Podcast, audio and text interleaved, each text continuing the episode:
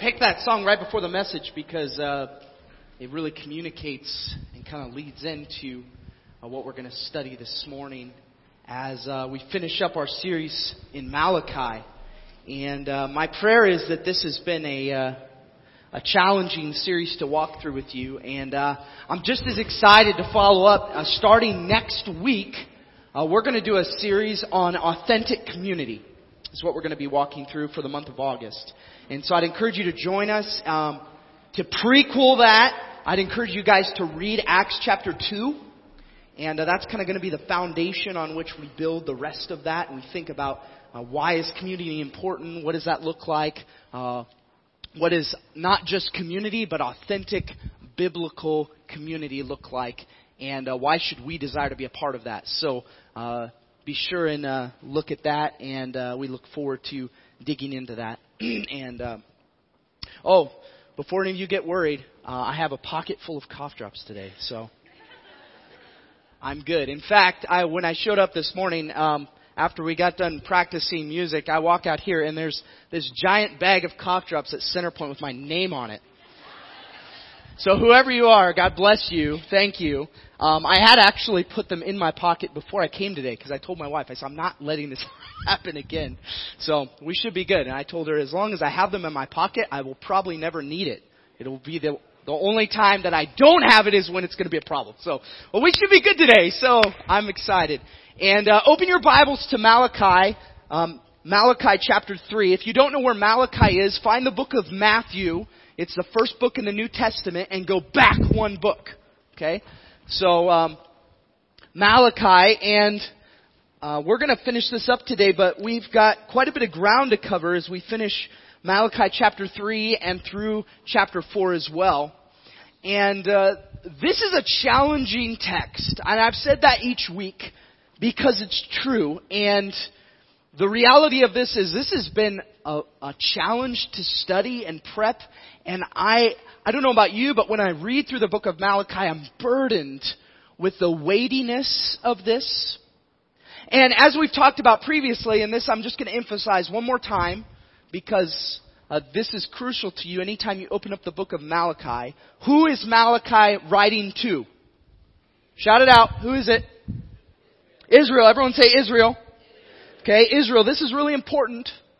And I'll emphasize once more because we need to understand who the original recipients of this was in order for us to fully grasp what God is seeking to communicate to us today.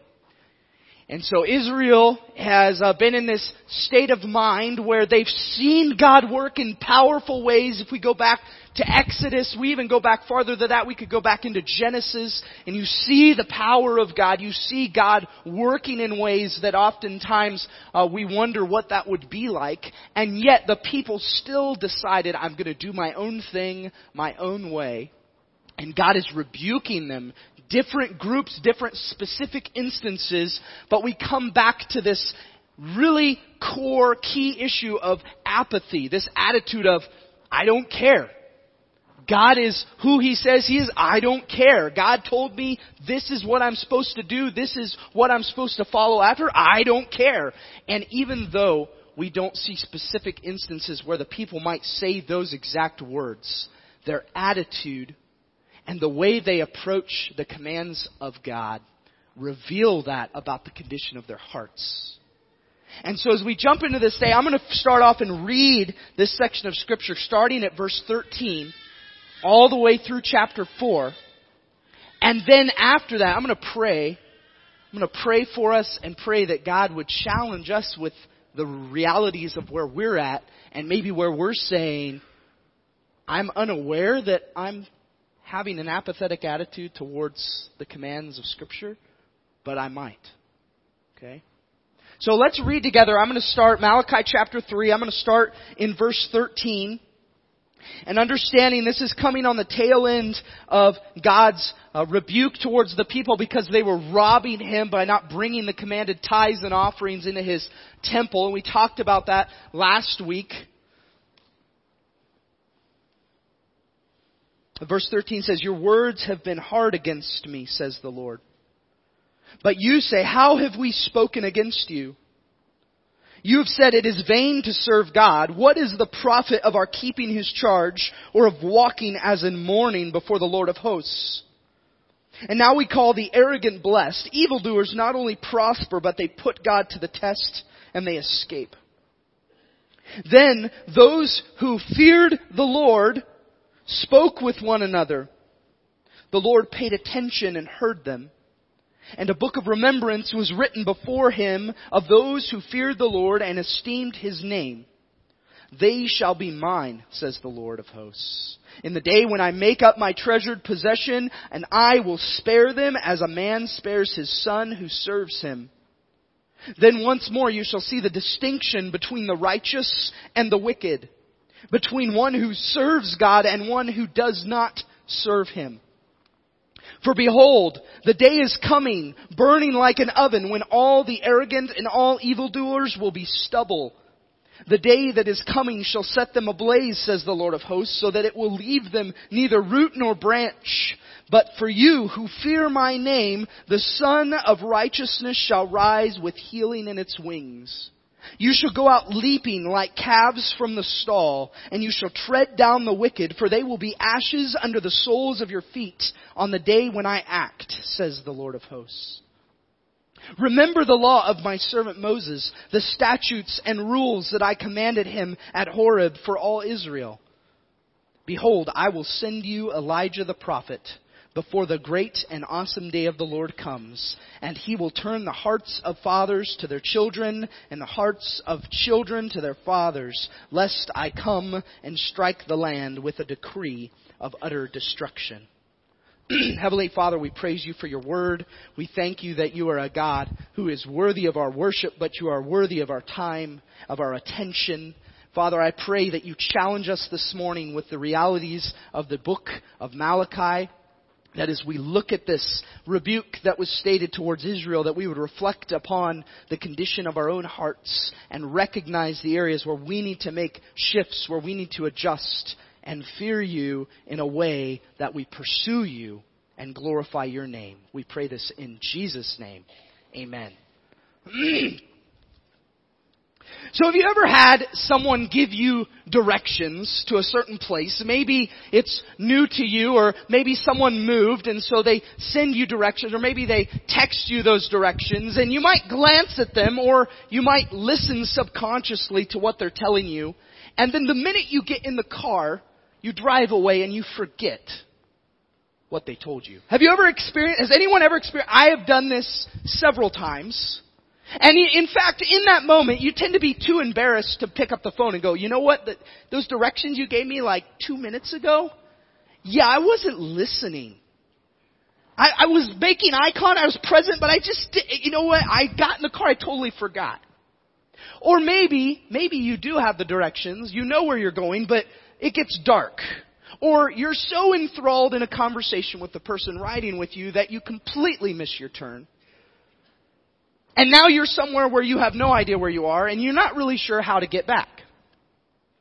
Or maybe you're the type of person who gets lost and then you decide, oh, I've got this figured out. I've lived here for 30 years. I can get around. And no matter how many times your wife tells you to stop and ask for directions, you refuse. Yes, guys, I'm talking to you, okay? And real, realistically anymore, a lot of us would just pull out our phone and type in the address on our GPS and that would reroute us and get us. But I tell you, there are some places that thing will not take you. And if it does take you, it will not take you to the right place. Um, if you ever want stories about many times that has happened, talk to Twig at Faith Bible Camp and he'll tell you the number of people who've tried to get out that way and get taken down this dirt road that ends up being a mud road and they get stuck in the creek. Now the reason I bring this up is because whether or not we recognize it, um, we have the tools, we have the resources. Oftentimes we have a map or we have a GPS. We're not lacking the utensils we need to get where we're going. But rather we lack the perseverance many times or the self-discipline to follow through in order to retain those things well enough that when I get off track, I know what to do. And the reality of even recognizing it doesn't do you any good to have a map or a GPS in your possession if you never use it for what it was intended for. Now, this morning, as we look at this final text in the book of Malachi, I want to draw out and upon this idea that we have a tendency as followers of Christ to get off track and then throw our hands up and go, I don't know where I missed my turn and I don't know where to go from here, even though we're not lacking the tools we need to reset. And so our main idea today as we finish this, and really a main idea throughout the entire book of Malachi that you could trace back every individual specific instance is this. Selfishness breeds spiritual apathy. Godly fear or humility produces spiritual growth.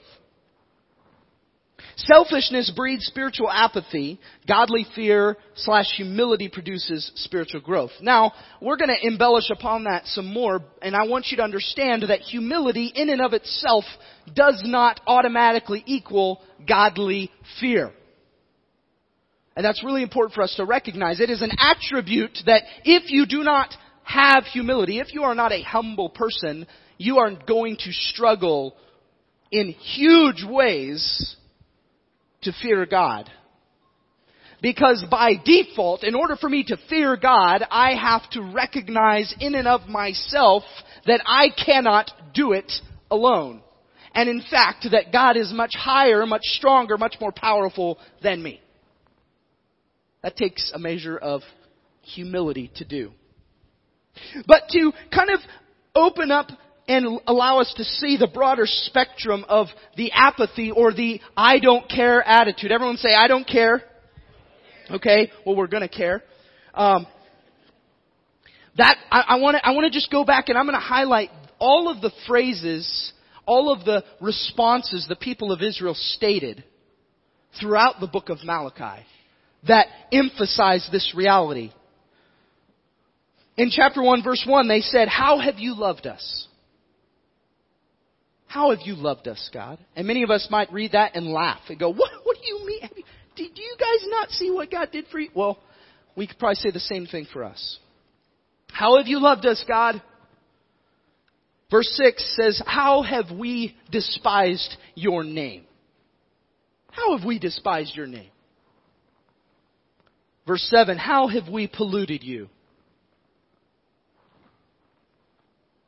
Chapter 2, verse 14, they ask the question, why does he not? And this is in reference to him refusing to accept the sacrificial offerings they were bringing. He wasn't accepting them. Well, why, why not, God? Why does he not? And as we saw in that text, it was, they had profaned the covenant of marriage that God had intended for them. And they were wondering, well, God, why don't you honor that? Why don't you bless this? Why, why do you not?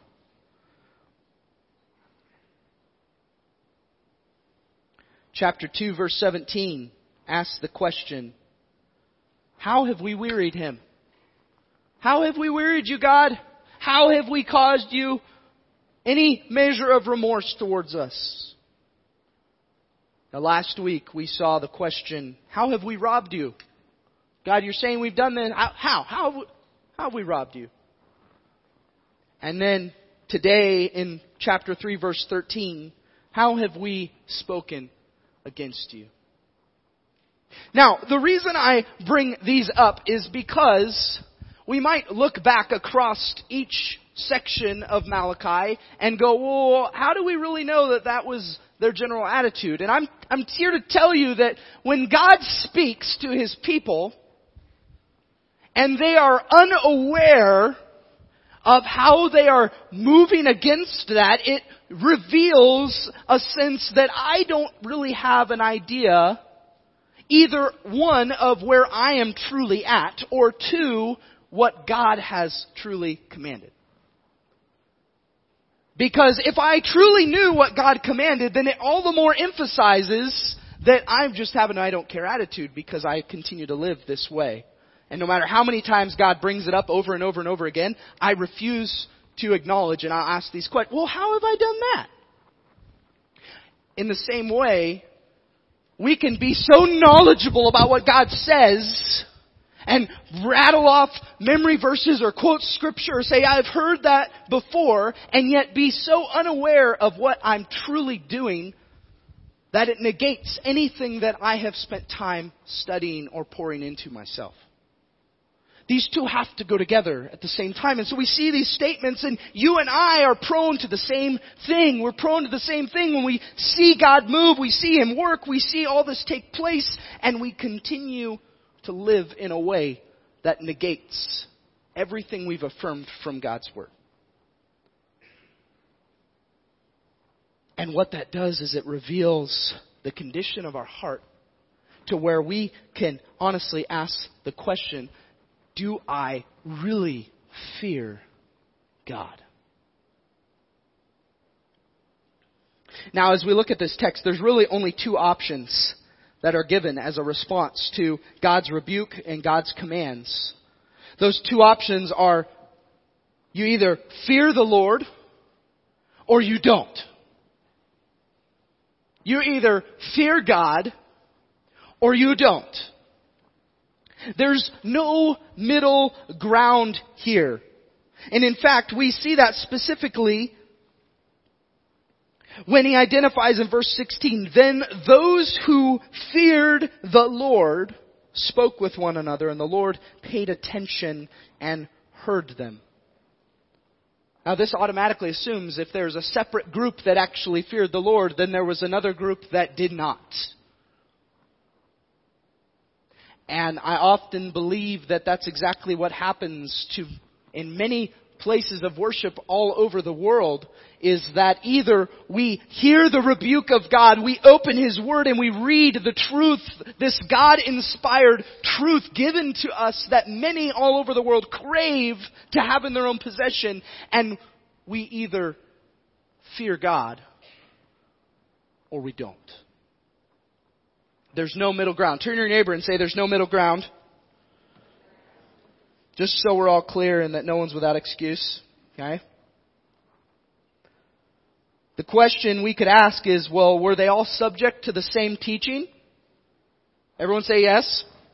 Okay, we know that because God instilled in Moses he spoke to Moses and the law was established and it was taught, it was communicated, it was practiced, the people knew it. They were all held to the same standard.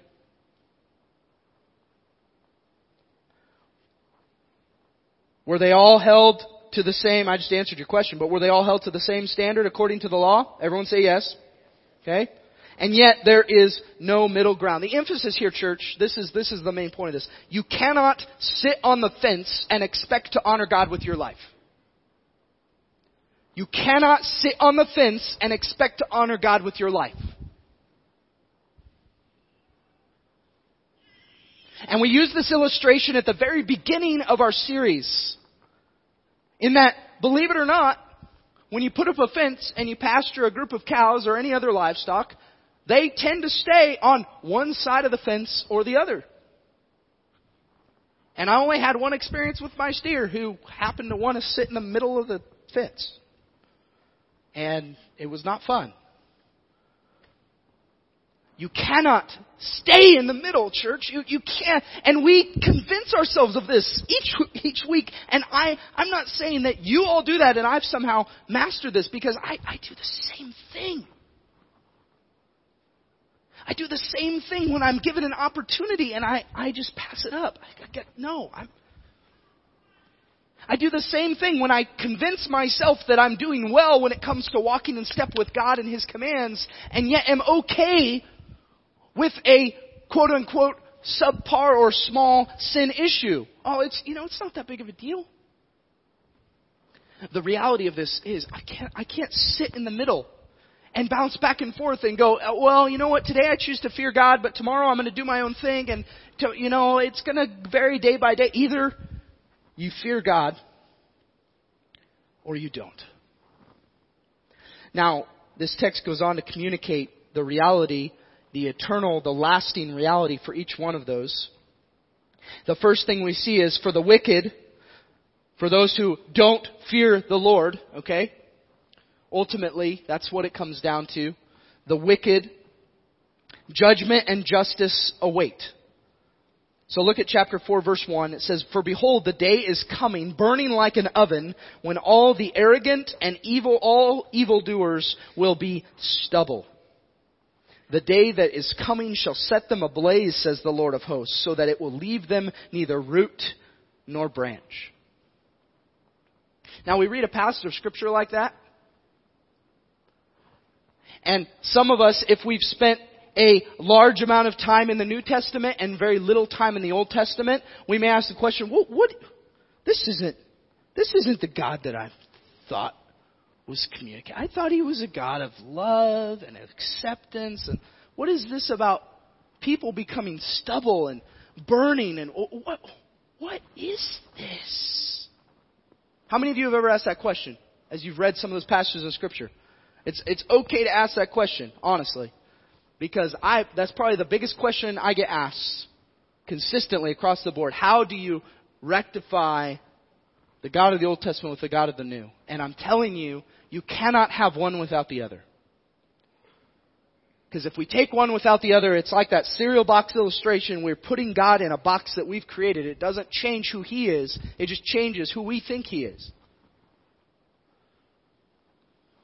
And the reality is, Psalm 34 you can jot this reference down. Psalm 34, 15 through 18 says, The eyes of the Lord are toward the righteous, and his ears toward their cry. That's really hopeful. That's the kind of thing I want to be reminded of as a follower of God. The face, but it goes on. It doesn't stop there. The face of the Lord is against those who do evil, to cut off the memory of them from the earth. When the righteous cry for help, the Lord hears and delivers them out of all their troubles. The Lord is near to the brokenhearted and saves the crushed in spirit.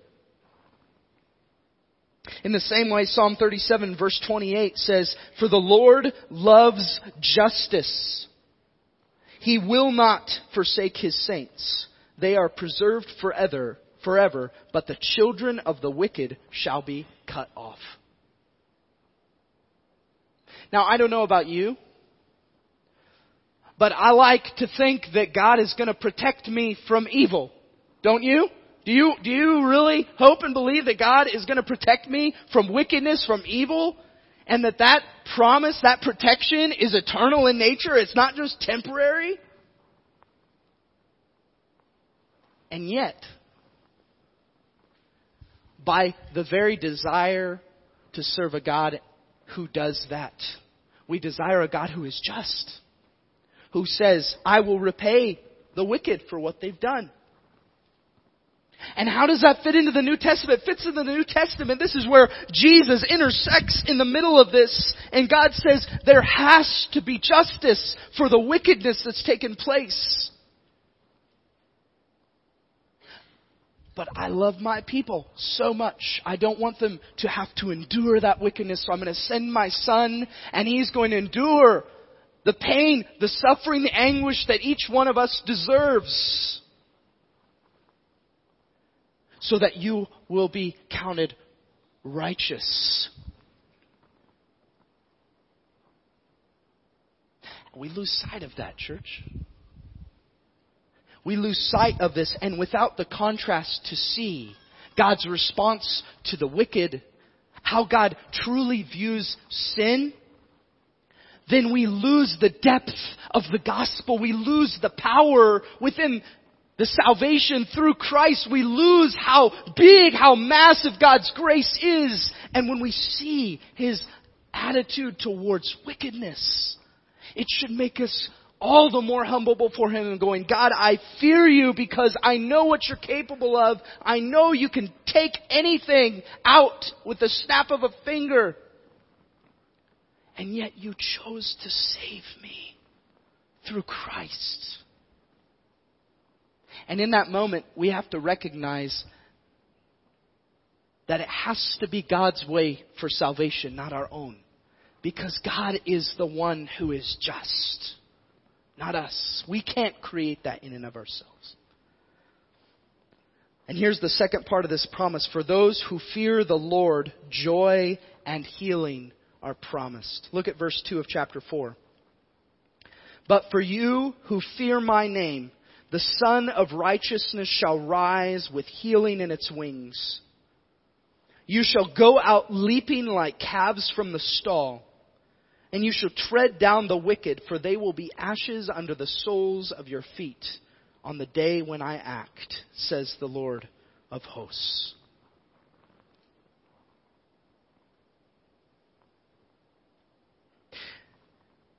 Now, church, I want to challenge a thought process that we often have, and that, believe it or not, Israel had as well. And that's this reality that we often come to God's Word with a mentality, maybe sometimes subconsciously, where we say, I've already got this figured out. I've got this determined already. And I'm reading God's Word. Maybe I'm showing up here on Sunday morning because it's what I'm supposed to do. But I really, you know, I've, I've kind of been doing the same thing for most of my life. I've, I've, I've pretty much got this figured out. And church, I, I want to challenge that because it, the reality is if I come at God's Word with an I've got this figured out attitude, or I know how to get there myself, I don't need directions, I don't need help, I don't need the map, I don't need my GPS, when I miss a turn or things get dark, I have put myself in a place where I am dependent on me. And then I scream at God as to why He has allowed me to get here. My own self blinds me from the truths and the promises of God. If you look back at chapter 3 verse 13, when God says, your words have been hard against me, and the people say, how have we spoken against you? In verse 14, God articulates, You have said it is vain to serve God. What is the profit? If you make notes in your Bible, I would encourage you to circle that word. Of, of our keeping His charge, or maybe in your translation it's gain, whatever that word is, circle that or box it in or underline that. What is the profit of our keeping His charge of, or of walking as in mourning before the Lord of hosts? And then they look at the other side, and now we call the arrogant blessed. Evildoers not only prosper, box that one in and underline it, but they put God to the test and they escape. What, what do we identify here? The nation of Israel was so concerned about how serving God was going to benefit them that they missed everything else that God said, You are created to worship and glorify my name, not your own. And in the midst of that, we see all of a sudden that it was the selfishness of going, God, I don't understand how these sacrifices are benefiting me. I don't understand how all these laws and rules and regulations are helping me, are profiting me.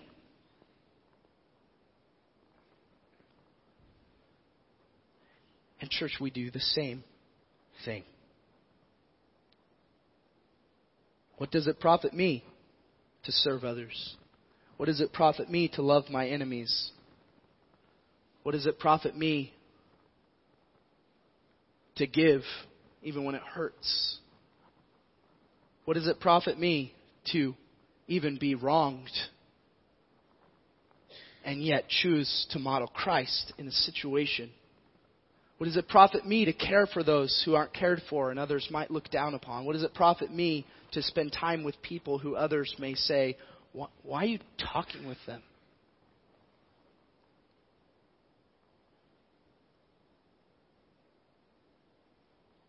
So, how do we apply this, church? The reality is, I want to challenge us to practice the self discipline of fearing the Lord. And I'm going to give you four ways this morning that you can begin to do that.